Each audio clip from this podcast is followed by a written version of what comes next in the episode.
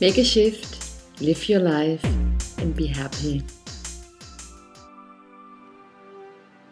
Welcome to my health and happiness tip this week. I want to talk about how you can protect yourself from emotional, energetic, and also verbal abuse. In order to do that, you need to recognize that there is something going on, which is sometimes challenging because it can be like in a fog, in an uncertainty. So, three things might be important for you. First sign is you feel fear towards that person over and over again.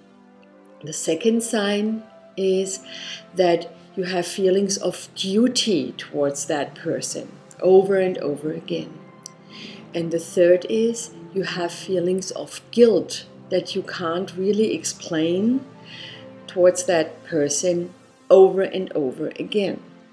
So, what do you need? You need a soul protection factor, like something that you put on your skin when you go into the sun. You use the sun protection factor. Here, you need the soul protection factor. And in order to apply it accordingly, you need to find out the four types of abusers so that you know. So, the first type is the punisher. The punisher says through their behavior, Oh, either my way or the highway. I call it the hell way. The second is the self punisher who says, either you do what I want or I'm out of here and I do something that you will regret. I will do something to myself. The third personality of abusers are the sufferers. They actually say, Oh, guess what you have done to me this time. And the fourth is the seducer, who says, When you do what I want, I will reward you, money wise or otherwise. Okay, so what are you doing differently from now on? First of all, you need to recognize, and then I have three tools for you. The first tool is don't react immediately. Take a deep breath first